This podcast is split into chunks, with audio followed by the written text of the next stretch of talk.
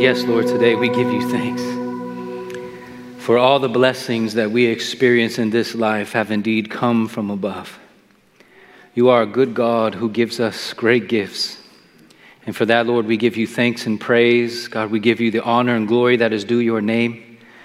For you are the God who is the one to receive our praise, for you are worthy of it.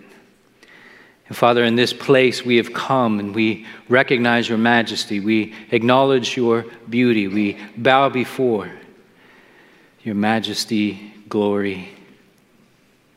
And as we think about just who you are and think about how you have revealed yourself through Scripture, we can't help but be humbled.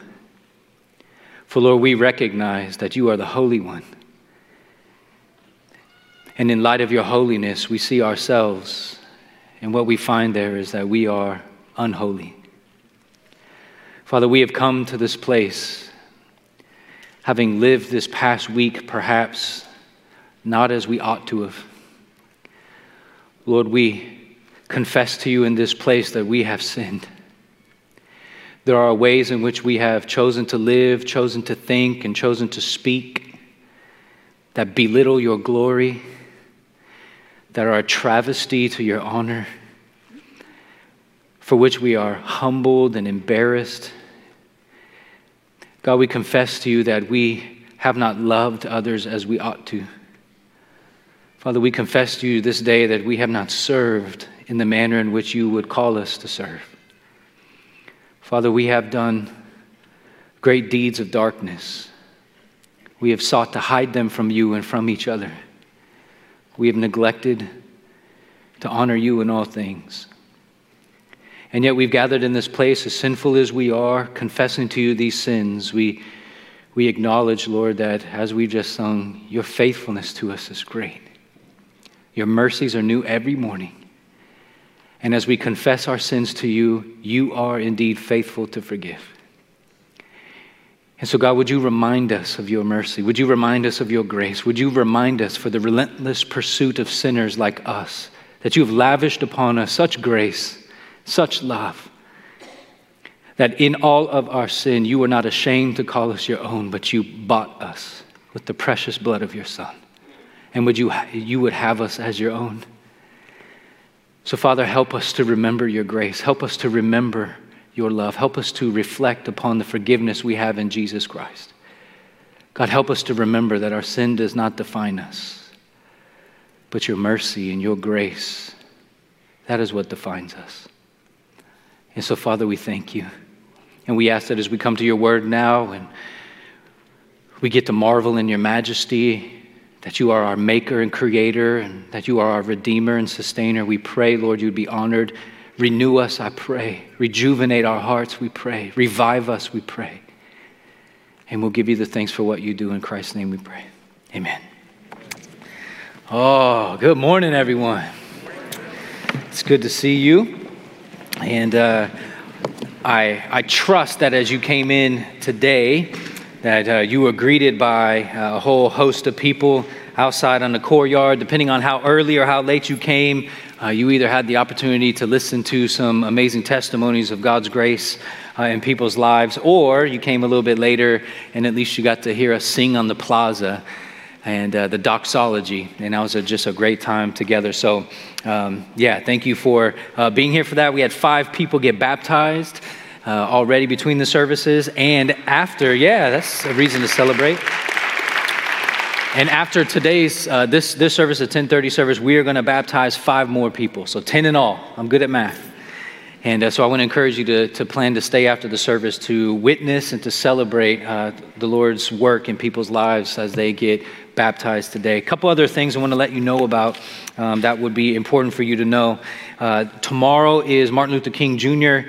Day. It's a federal uh, holiday. We are going to uh, be observing that, which means our building will be closed. So if you, for any reason, were coming by, uh, that's what you can expect, is the building will be closed up and locked. Um, next week, too, I want to let you know that uh, this is the 23rd, and we're going to be starting a new series in the book of Hosea. In the book of Hosea. It's Old Testament book. Uh, some people know about it, but they only know uh, a thinly veiled amount about the book. And so we're going to spend some time studying it together as a church. We've produced a study guide that's available. And uh, it's for a suggested donation of $5. And uh, there's some good uh, study stuff in here, some questions that can help you think through um, the study together. And then after, uh, in the the email that we send out or the bulletin, you're going to see the sermon outlines, and then there'll be some reflection questions there. And that will all contribute to, to help us as a church to work through the book of Hosea together, um, just reveling in God's uh, relentless love for sinners like us. It, it truly is breathtaking. So uh, it's going to be an exciting time. And with that, we want we are excited to actually announce that at the 8:30 a.m. service, we are going to have kids ministry for walkers or for early childhood through four-year-olds. And as you know, we haven't been able to offer the 8:30 a.m. kids ministry because we just flat out don't have enough volunteers and people to serve. And so the Lord has been faithful through prayers and through uh, making announcements and whatnot that uh, we've been provided for, and we can now open up some of these classrooms. So at 8:30, you have the the early childhood. So it's basically that wing that's over there. Uh, through the four-year-olds, we'll have that open for kids ministry.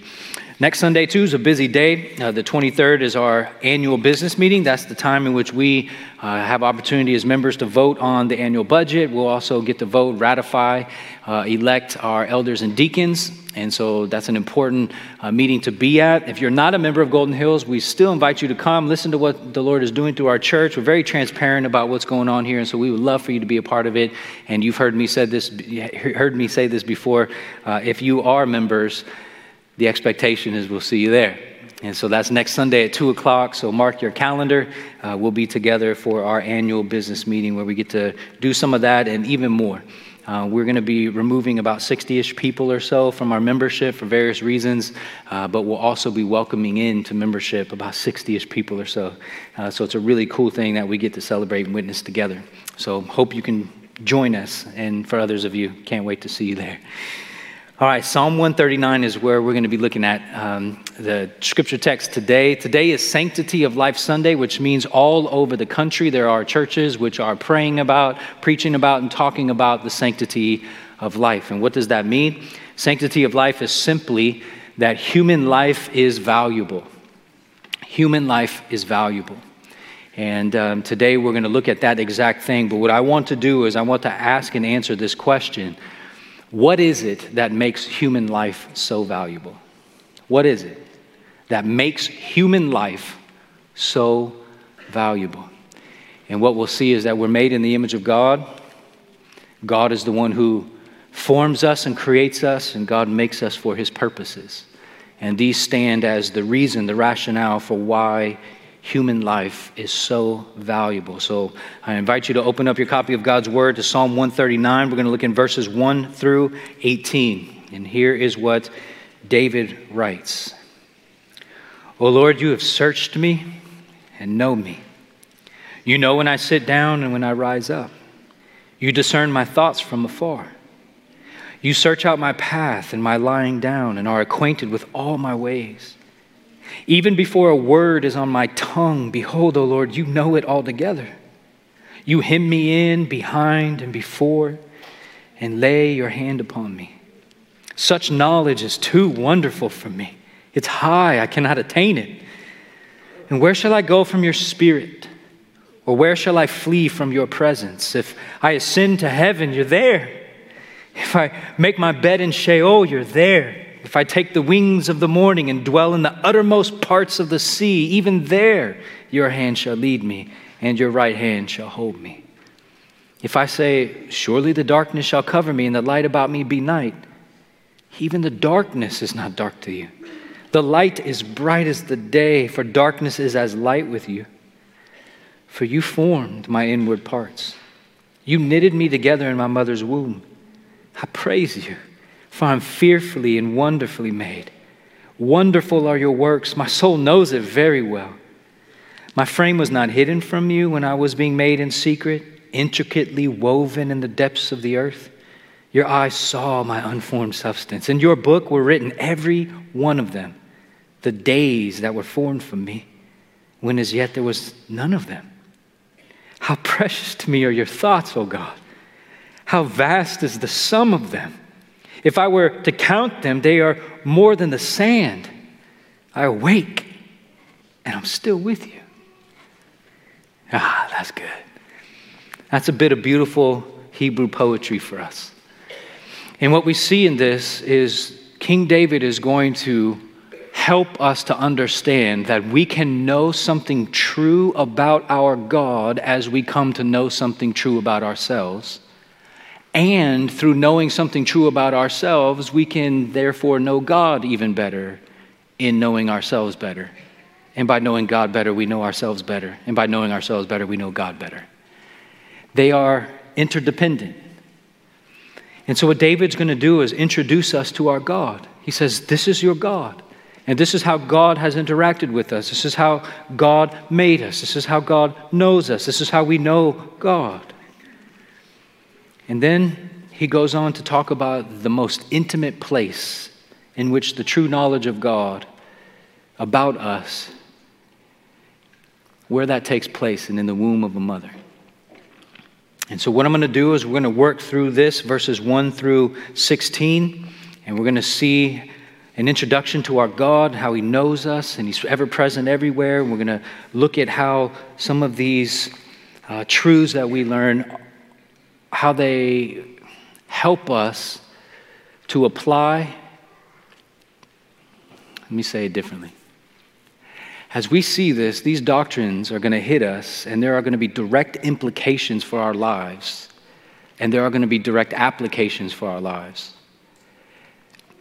And I don't want you to sleep on either the doctrine or the implication or the application. It's no use knowing true things if we're not going to actually live them out. And it's no sense, there's no sense in trying to apply something you don't know. And so, Lord willing, God will bring both. And so we will look at the doctrinal stuff, the implications, and then, Lord willing, we will prayerfully consider application. So we begin in verses 1 through 6. This is your God, David writes. And what we learn about God is starting in verse 1 O Lord, you have searched me and you know me. We learn about our God that He's a searching God. He's not an idle God who sits back and does nothing as though he is disinterested, as though God is aloof, as God is just, you know, like, ah, whatever, I got other things on my mind to deal with. No, God is a searching God. And what he searches out is us. And what he searches out in us is knowledge of us. This God who is active and alive also takes a deep interest in us and knows us deeply. And as we see in verses 2 through 5, we see that God knows everything about us when it comes to our physical selves and our non physical selves. Look at this in verse 2. You know when I sit down and when I rise up. Physical. You discern my thoughts from afar. Non physical. You search out my path and my lying down and are acquainted with all my ways. Physical.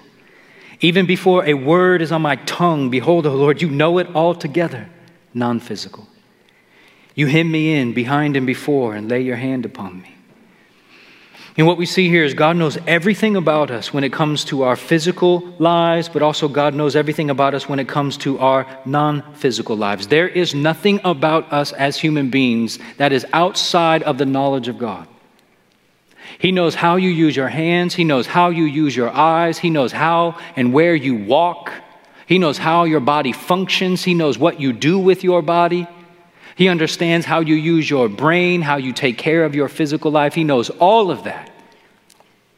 And just in case we're thinking, okay, he may see it all, but yeah, you know, like there's some stuff about me he doesn't really know.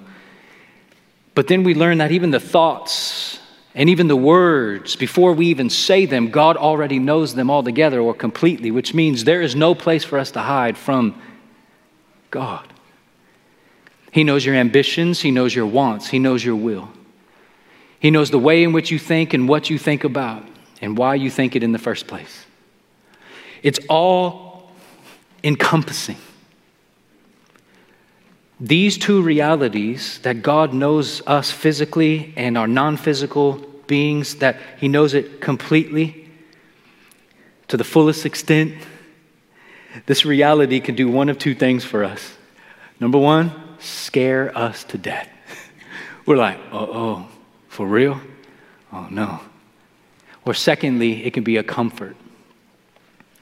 And the reason why it can scare us to death is maybe we only know God as our maker. We only know God as creator. We only know God as majestic. We only know God as holy. We only know God as the judge. We only know God for who he is in his transcendence.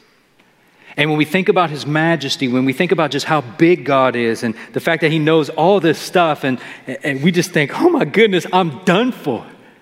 If he literally knows all that stuff, he knows everything I've done and everything I wish I would have done or wouldn't have done, I'm in big trouble. Because I know that I'm not holy. And he knows I'm not holy. And therefore, where do I go? How do I hide? Where do I run? And yet, at the same time, if we know that God knows everything there is to know about us, and we feel comforted by that, it is because we know God is not only our creator, but He is also our Redeemer. That God has taken a particular interest in us and for our sake and for His glory sent His own Son into the world. That by His life, death, and resurrection, Jesus would secure for all time a redemption. That these sinful people who know that they are unholy, are called now to confess this unholiness and to take upon themselves by faith the holiness of Jesus, which is granted to us. So that we are no longer rejected, we are no longer cowering before the majesty of God, but instead we are invited into the presence of God with the blood of Jesus covering us, so that God warmly welcomes us as his beloved children.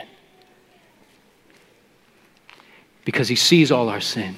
He knows our need, and He has come to meet every one of them.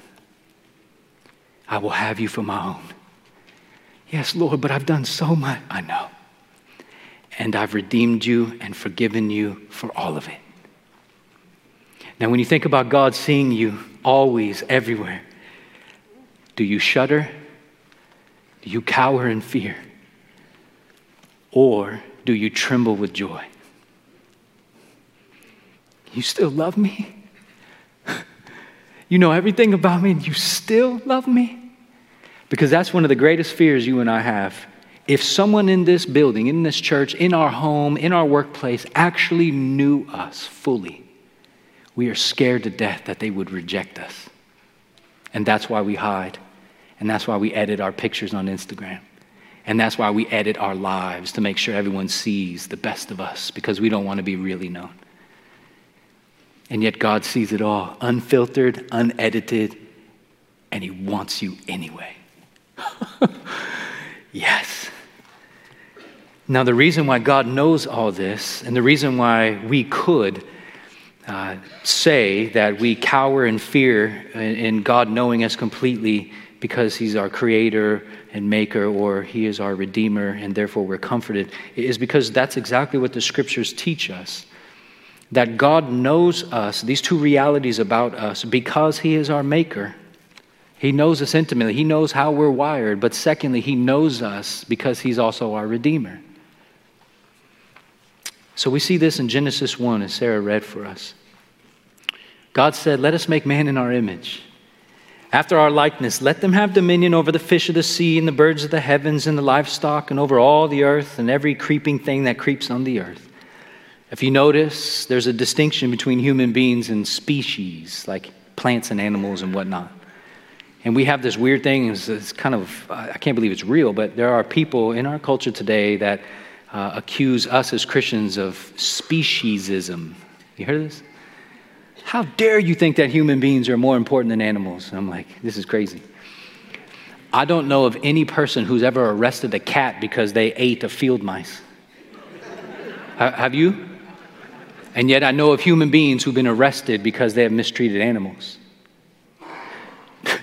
Doesn't that tell us that there's at least something different? And what we see in Scripture is yes, there is something different. Human beings are made in the image of God where other animals are not. And so God says He's created man in His own image, in the image of God. He's created them, male and female, He created them. There is a distinction between humanity and other animals. They are not equal.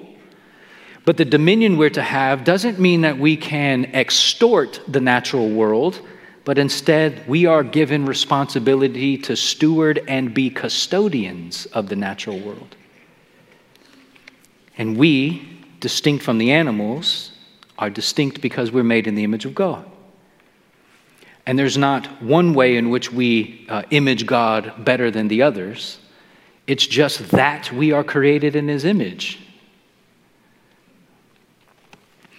So, humanity, we see this here, is an engendered being, male and female, made in the image of God. And there's really nothing else um, that is said about why human beings are valuable other than this. And we go on, another reason why God knows us so intimately is not only because He made us in His image and He is our creator and, and whatnot, it's also because God is our Redeemer.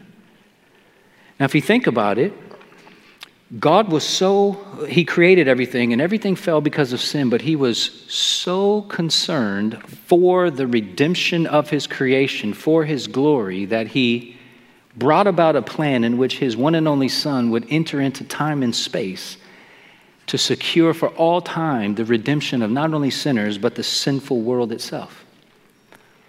And how He went about doing this is amazing. That this word, this Greek word logos, which is kind of the mind of God. It became flesh. And if you notice, God became a human being and dwelt among us. We've seen his glory. Glory is the only Son from the Father, full of grace and truth. So not only does God know us because he's created us, but now we're starting to see that God knows us intimately because he's also become one of us.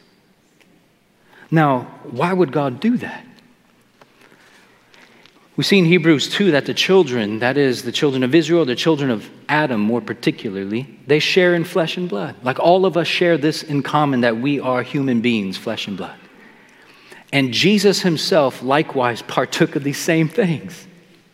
Now, why did he do that? It's so that through death he might destroy the one who has the power of death, that is, the devil, and deliver all those who through fear of death were subject to lifelong slavery we learn that sin has a consequence, and that consequence is death. And we see death, and we know of death, and we fear death. But that fear of death, and also the reason why it exists, in itself, is enslaving.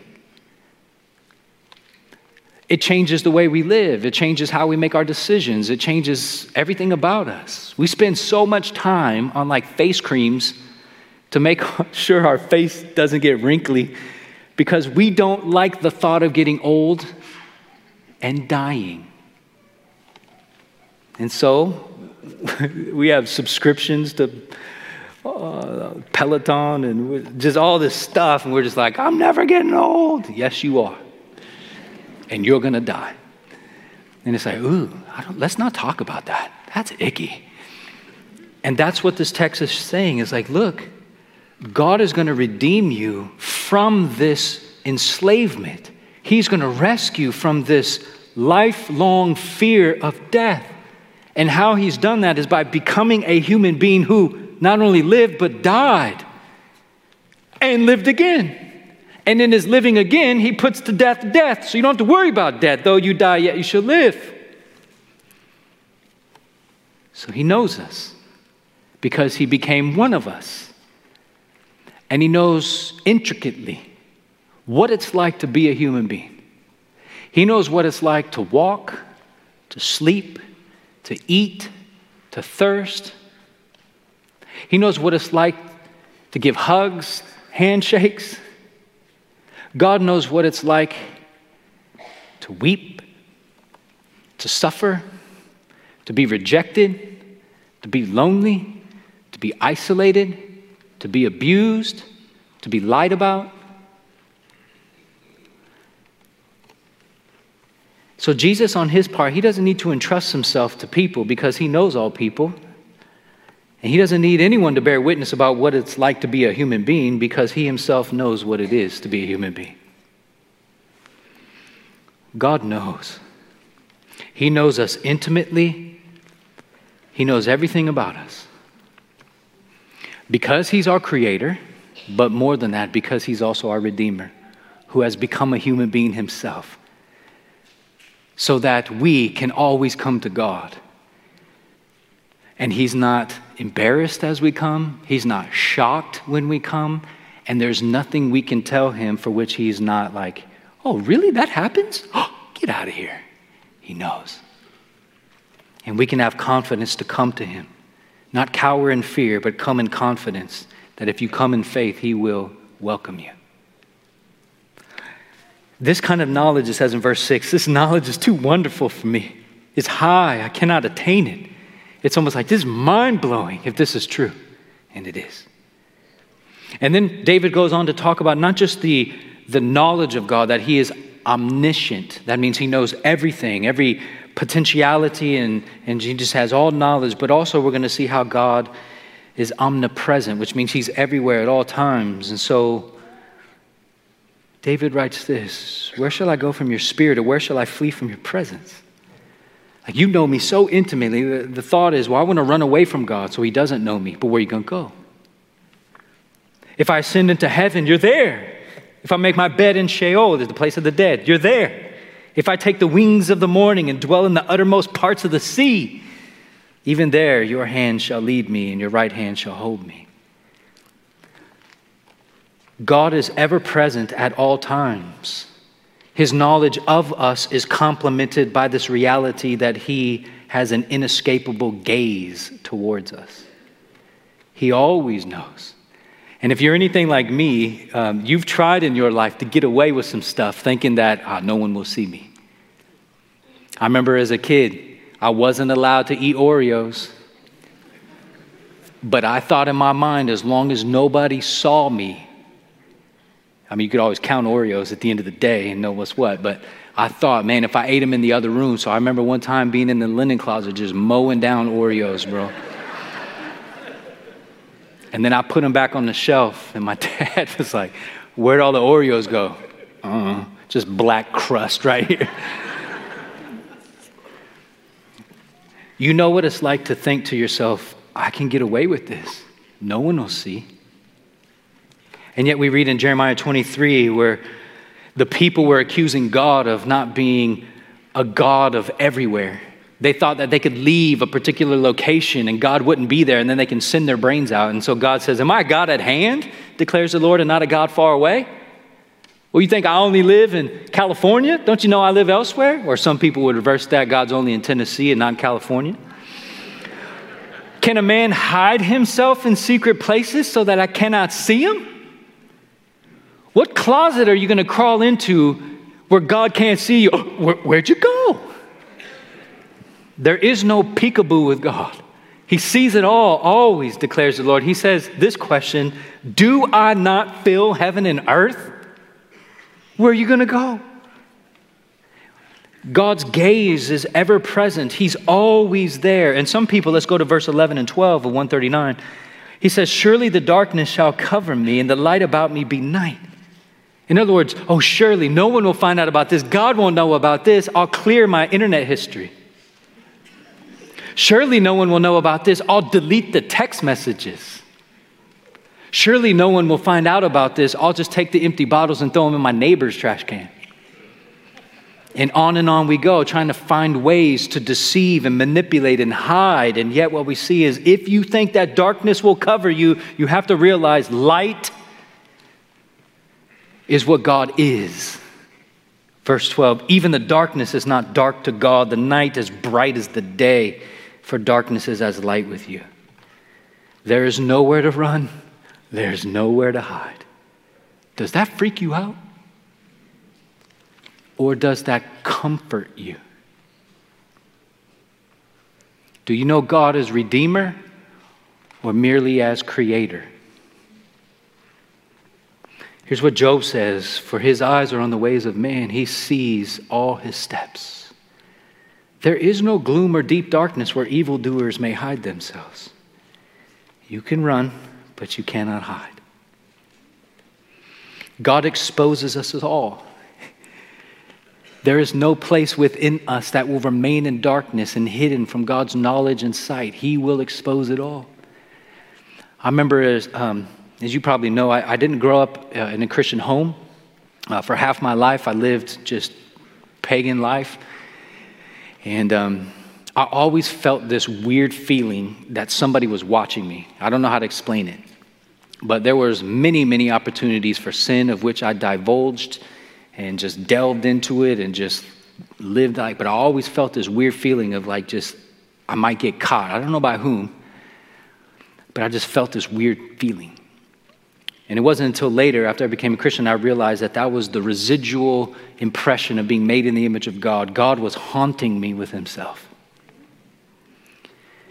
And then it was like, oh, so He knew all that? Oh, yeah, He did. And then something happened to me which uh, really was life changing for me, and that was I started to read the Bible.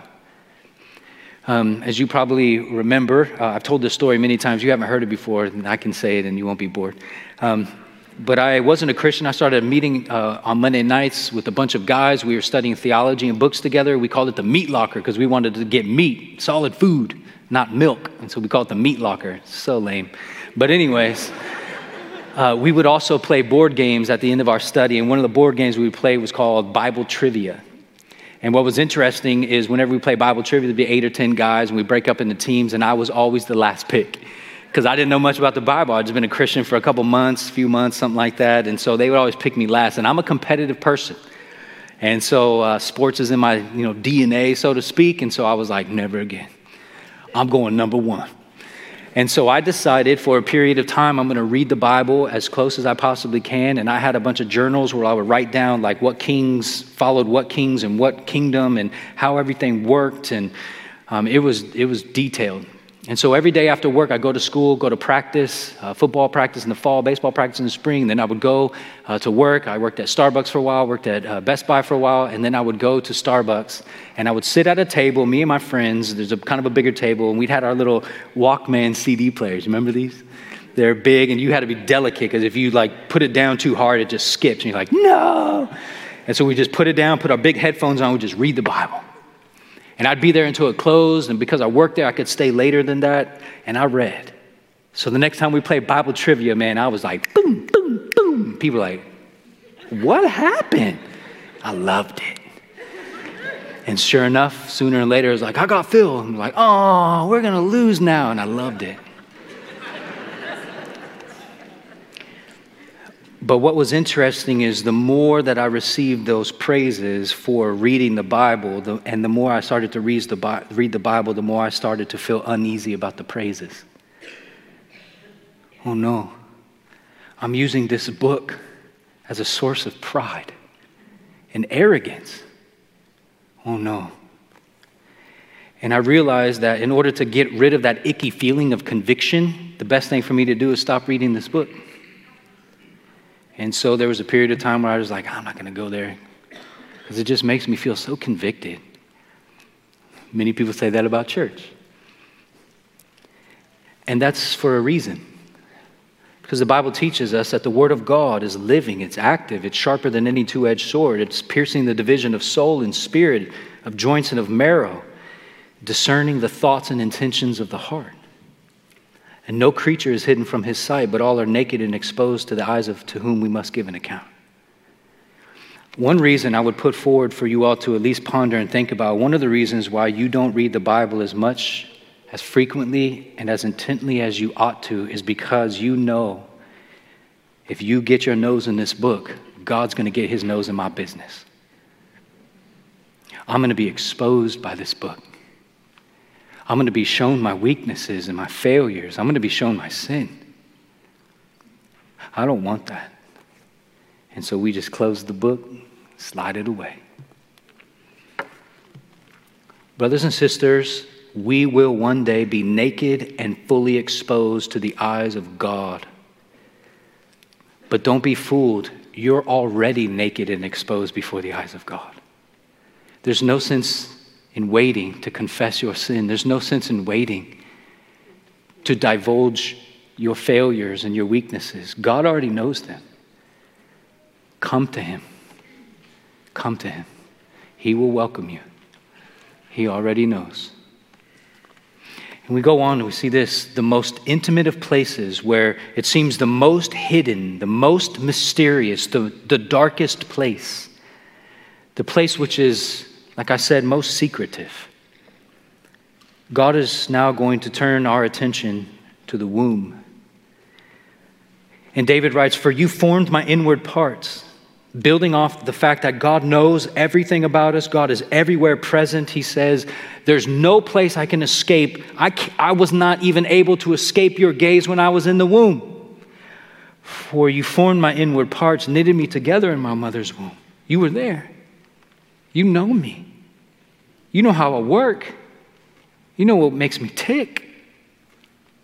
My frame, or wonderful are your works. My soul knows it very well. My frame was not hidden from you when I was being made in secret, intricately woven in the depths of the earth. Your eyes saw my unformed substance. and your book were written every one of them, the days that were formed for me, when as yet there was none of them. So even in the womb of a mother, God is active, God is knowing, God is present.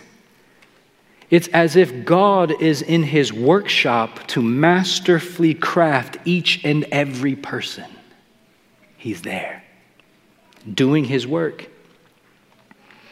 Now we know, um, as you look in this verse 16, that God sees my unformed substance, and you jump back to verse 13, God is the one forming.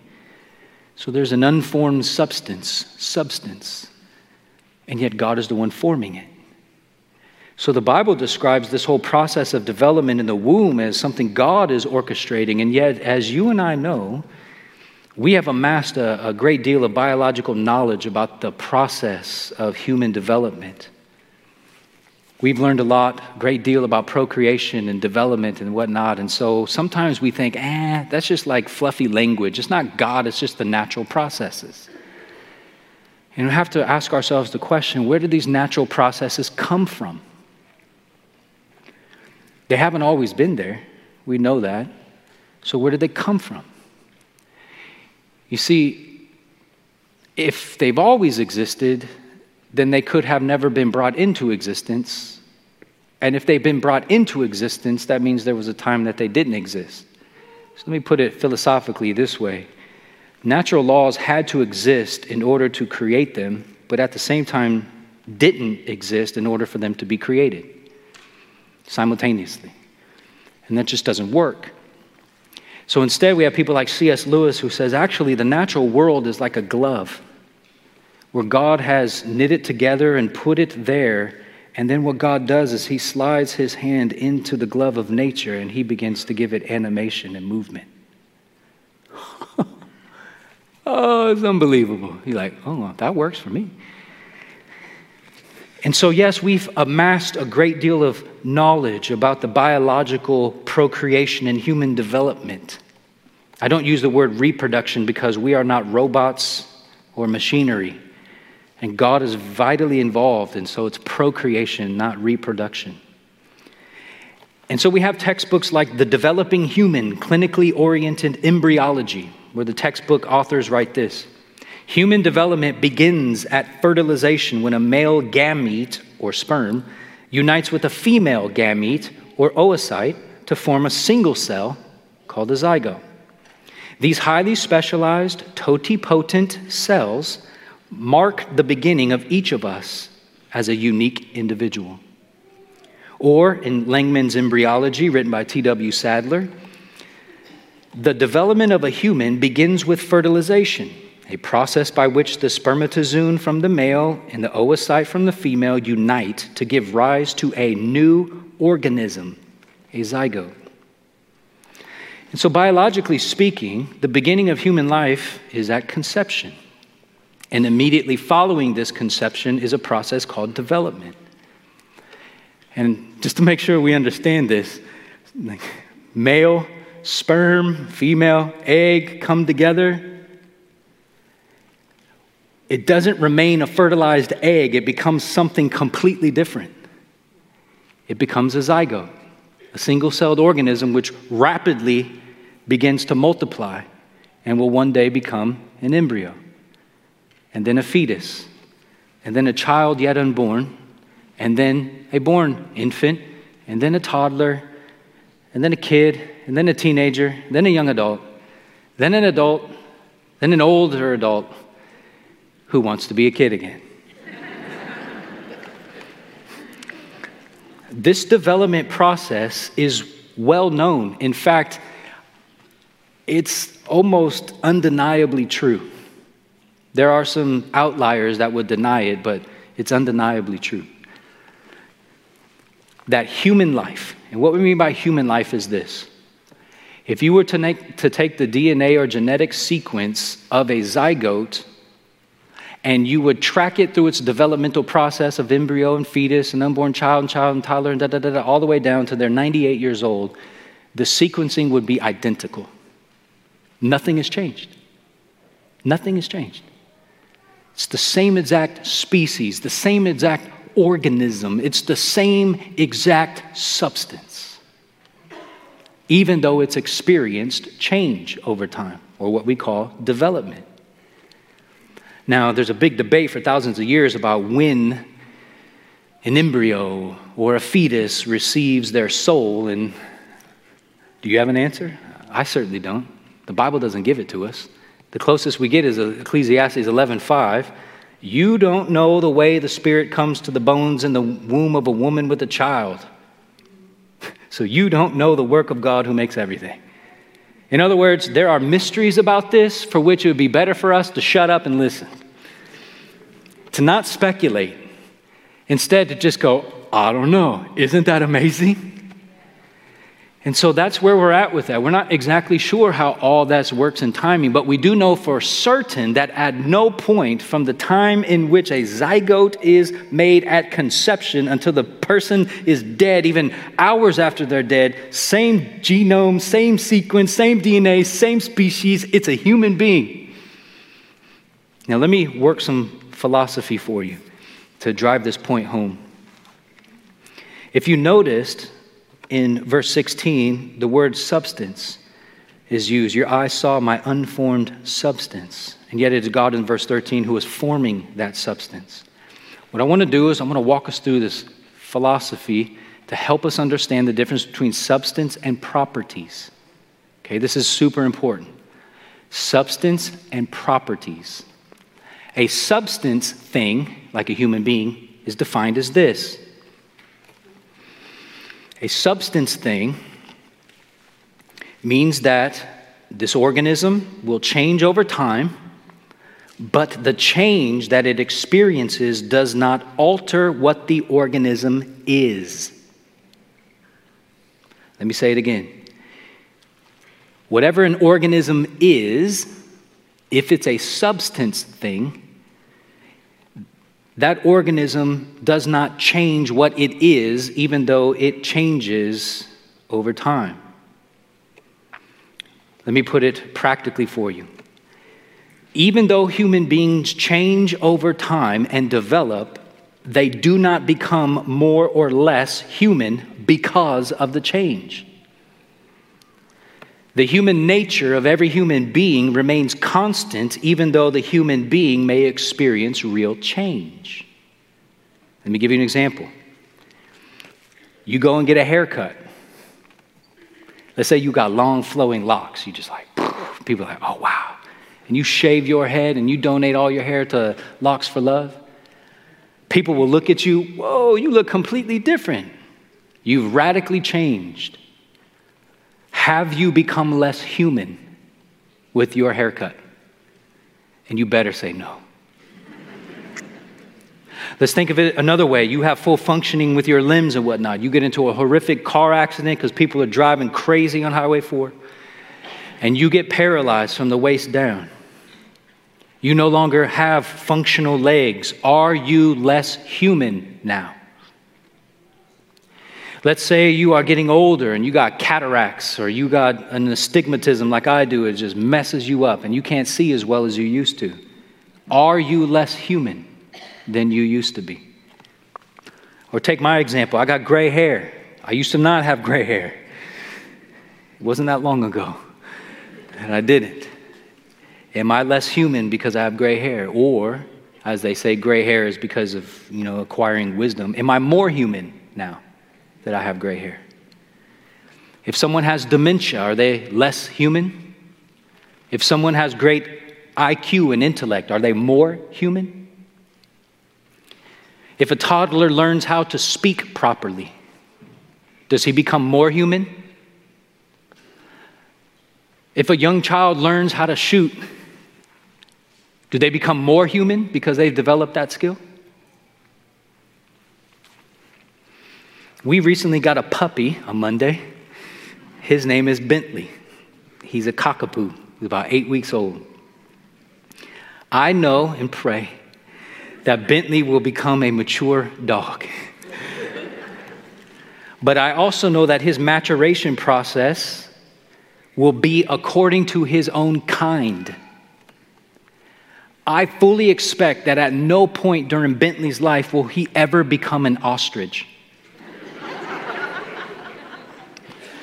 I know that Bentley possesses internally, because of his nature and because of the way that he is, he will mature according to his status as a male cockapoo. I know that. Likewise, by virtue of what a human being is from the time of conception through every stage of development, we have an internal, which is coded in us from DNA and genetics, the way God has made us, that we will grow and develop of our own. By contrast, there are property things in life. So that's a substance thing. A human being is a substance thing. A dog is a substance thing. But by contrast, there are things called property things, like a cell phone. A cell phone is the sum of its parts. If I can't call on my cell phone, it's now an iPod or something else, right? Or a paperweight because this thing called a cell phone has particular properties. And these properties that it has, when they accumulate, they make it what it is. And if some things change to it, then it becomes no longer what it is. It loses its value, it loses its essence, so to speak. Now, think about it. If we think that human beings are mere property things, then that means they are the sum total of their faculties or whatever things that they possess. And if you think of a human being in terms of being a property thing, then they are more or less value, more or less valuable, dependent on which properties they possess. If you have this property, you have great value. If you have this property, you have great value. If you lack these things, you are lesser value. For instance, if you have dementia, we would say, you are less human because you don't have the properly functioning faculty of your mind. Or if you're really smart, you are really valuable and you are really more human as opposed to these knuckleheads, you know, knuckle draggers and whatnot who don't know, I don't know, astrophysics or whatever. Or you can do anything else. Athletes, they're way more valuable because they're athletic. Really? Celebrities, they're way more valuable. Why? Because they're rich and famous. Really? So that means if you're not rich and famous, you are not valuable. If you're not an athlete, you're not valuable. Put simply, brothers and sisters, let me say this. You did not come from an embryo, you once were an embryo and a fetus and an unborn child. And you developed over time, but your acquisition of particular properties, like knowledge of American history or the ability to drive a golf ball, did not make you more or less human. You remain human throughout all your changes. And because you are human, made in the image of God, you are inherently valuable, equally so to every other human being. Are you tracking with me, church? This is an amazing thought. So much so that you see verse 17 and 18 how precious to me are your thoughts, O God. How vast is the sum of them. Verse 6, if you remember, your knowledge is too wonderful for me. It's so high. In other words, this is amazing. This makes me want to worship. That I'm made in God's image and I am inherently valuable, and every other human being is equally valuable because God is our maker. And even more valuable, God is our redeemer. Woo, it is amazing. And what that means also is this, brothers and sisters there are implications we can draw from what we've just talked about. Now, I'm not going to give you direct application. Application, many times I, I, get criticized for this in my preaching. They're like, there's no application. I'm like, ah, you're just not hearing good enough. All right. Application t- tends to be this idea that, hey, Phil, can you give us three things we can go do a spiritual homework, and then we'll see you next week and get three more things, or whatever. But oftentimes, most of the time, I can't give you spiritual homework because it would require me to have an intimate knowledge of your life to the greatest minutia, what you do hour to hour and with whom. And I can't answer that. But what I can do is say, is this true? Yes. All right. If this is true, these are the implications. Now, as you hear the implications, you bear the responsibility of prayerfully considering the applications. If this is true, okay, and it is, okay, and this is what it means, all right, but how does it how does that work out in my particular life applicationally? And that is you to figure out and for you to prayerfully consider. And it's not my fault if you don't do that. You tracking with me? Okay, you didn't like that, did you? All right.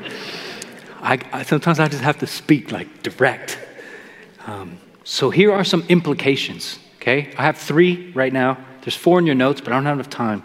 So, three implications. First one is a moral and ethical implication. Morality is, uh, tends to be understood as what we personally do. Ethics is understood as like the standard that exists. So, moral is what I personally do, ethics is kind of what the standard is that's out there. And so, here's a moral and ethical implication Genesis 9 6. Whoever sheds the blood of man, by man shall his blood be shed. He's talking about murder, he's talking about justice, eye for an eye kind of stuff. And so, the standard is, as we see later in the Ten Commandments, you shouldn't murder. That's the standard. And the morality is, bro, don't be murdering. and now, what's the rationale? Why? Why is it both immoral and unethical to murder? Because it says God made man in his own image. That's the rationale. Every human being has been created by God in his image for his purposes and cannot be unjustifiably killed because of that. That's moral and ethical implication. Now, Jesus, man, he ratcheted it up. You've heard it said, do not commit murder. But I say to you, anyone who has anger in his heart towards a brother is liable for judgment. Anyone who insults another will be brought to the council. In other words, Jesus goes on and he goes, Look, man, every human being is made in the image of God. And not only can you not kill them, but you cannot murder them in your heart or hate them, nor can you slander them or insult them because they're made in the image of God. Wow. There's also a social and ethical implication. What I mean by social is the way in which human beings interact with one another. And what I mean by ethical is kind of a standard that's there. And this one is a social and economic justice. And I know I just said social justice, and some of you are going to fly off the handle. I knew he's a closet liberal. Proverbs 14 Whoever oppresses a poor man, And that Hebrew word there, poor, can, yes, it refers to materially poor, that is, you don't have any money, but the poor man can often describe one who is relationally impoverished a widow, an orphan, or a sojourner. Whoever oppresses these kinds of vulnerable people insults, and we would expect to read, that poor person. But it doesn't say that. Whoever oppresses this impoverished person, either materially or relationally, insults his maker. Which implies that these poor people, as poor as they may be, widows, orphans, sojourners, or whatever, they are made by God in his image. And therefore, we must treat them accordingly. And by contrast, he who is generous to the needy honors who's the him referring to? God the Maker. So if we want to insult God, then treat unjustly those who are vulnerable in our society. If you want to honor God, then be generous towards the vulnerable in our society. Proverbs 22 the rich and the poor meet together, those who have and those who have not. They meet together. And look at this the Lord is the maker of them all. So, in this social setting, setting where there are haves and have nots, the teaching is that God is the maker of them all. Whether you have much or have nothing, you are made in the image of God. Which tells us that there ought not to be inequity, partiality, or injustice in the social standing because we equally stand before God, ought to be treated equally and be given equal opportunity before God. This isn't equity of outcome. Some people talk about that as a means of social justice. Everyone should be equal in their outcome. That's not what the Bible teaches. Equal in opportunity.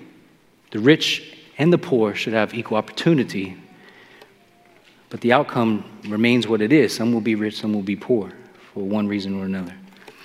Thirdly, there's a bioethical implication. Something that means there's a standard there according to biology. And it would be unethical, given our biological knowledge, to do certain things. From the moment of conception, we've already seen that human life begins, and according to its nature as a human being, it develops according to its kind under the internal ordering of its substance. At no point after conception is the nature of human being established. And what I just said is important. At no point after conception is the nature of a human being established.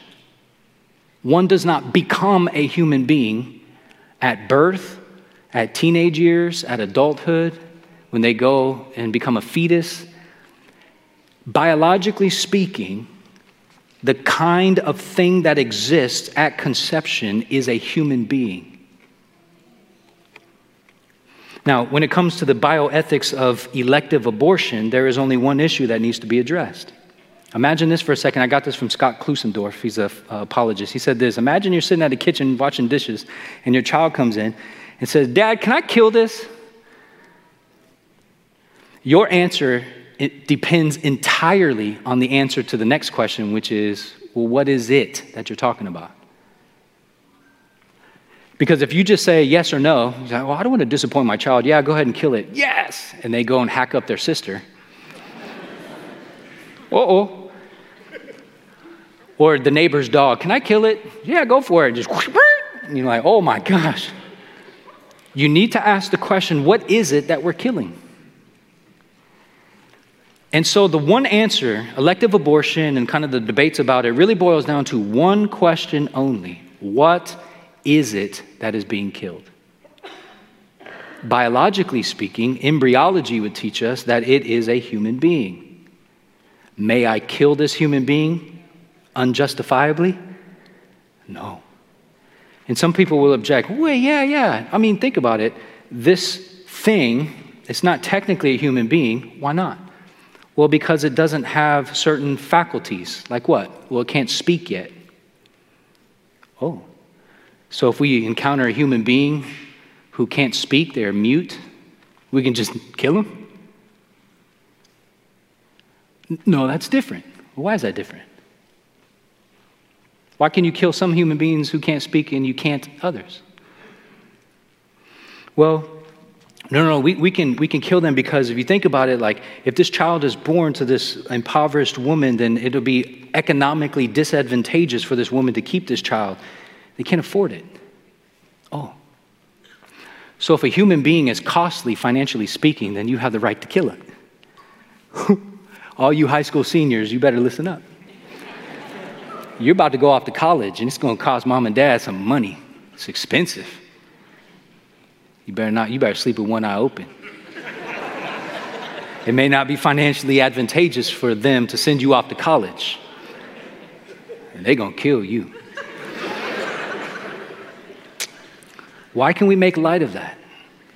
Because we find it absurd that we would kill someone because they are they would economically disadvantage, us. And on and on I can go.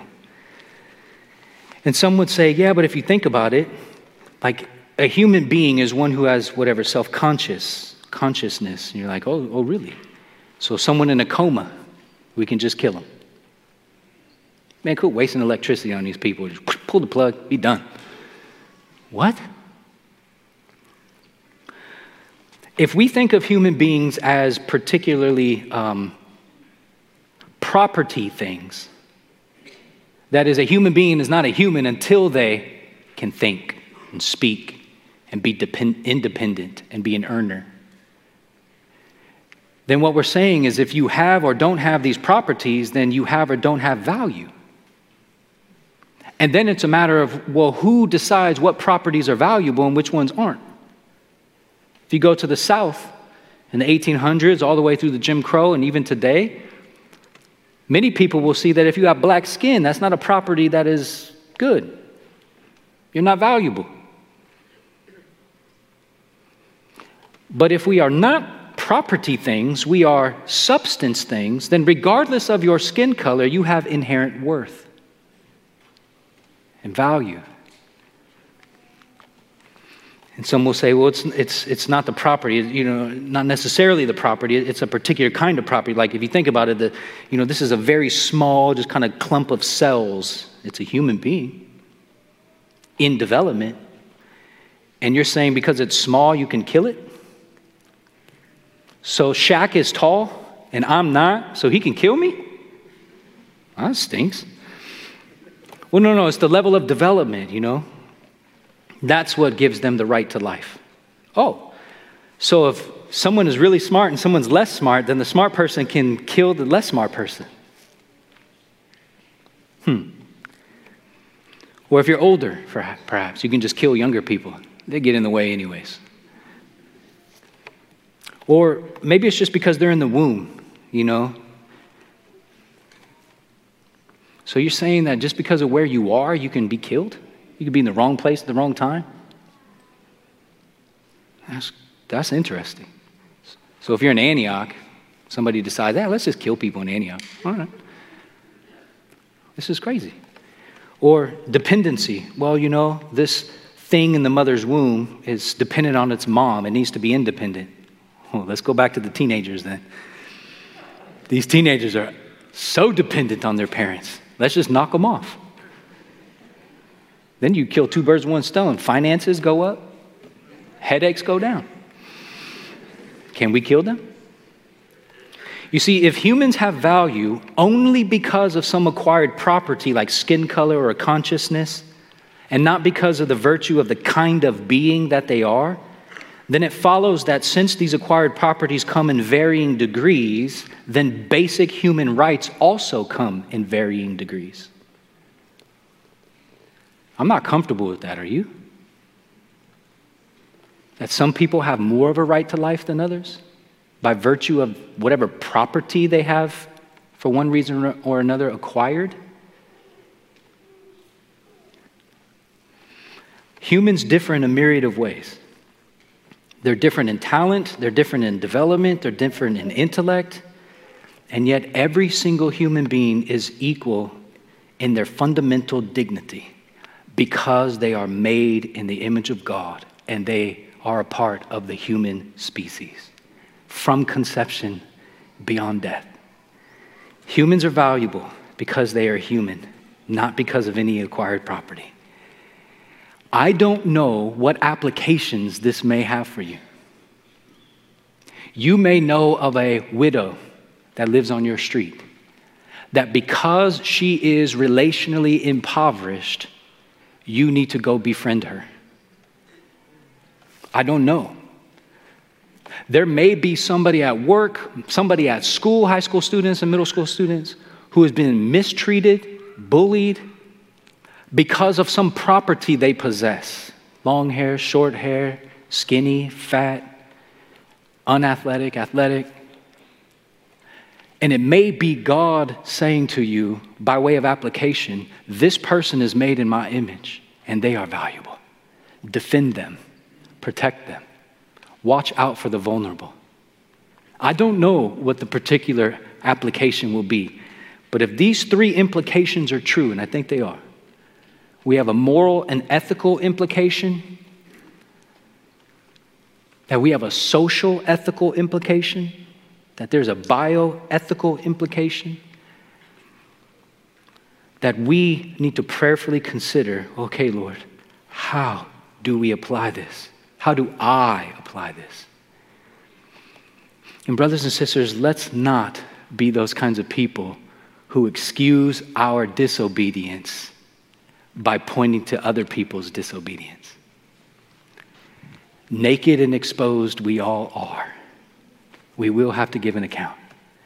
So, brothers and sisters, let's prayerfully consider, in light of us being made in the image of God and every other human being made in the image of God, inherent with unalienable rights, dignified and valuable, how might we love them, serve them, defend them, advocate for them? And I'm going to close in prayer because we got to go baptize some folks. And we're going to go baptize five people who, because of Jesus, have come to know God as not merely their creator and maker, but also their redeemer. That they have been made in the image of God, but because of Christ and through faith, they have been remade in the image of Christ. And as I pray today, I'm going to pray that we would consider application for these implications and these doctrinal truths.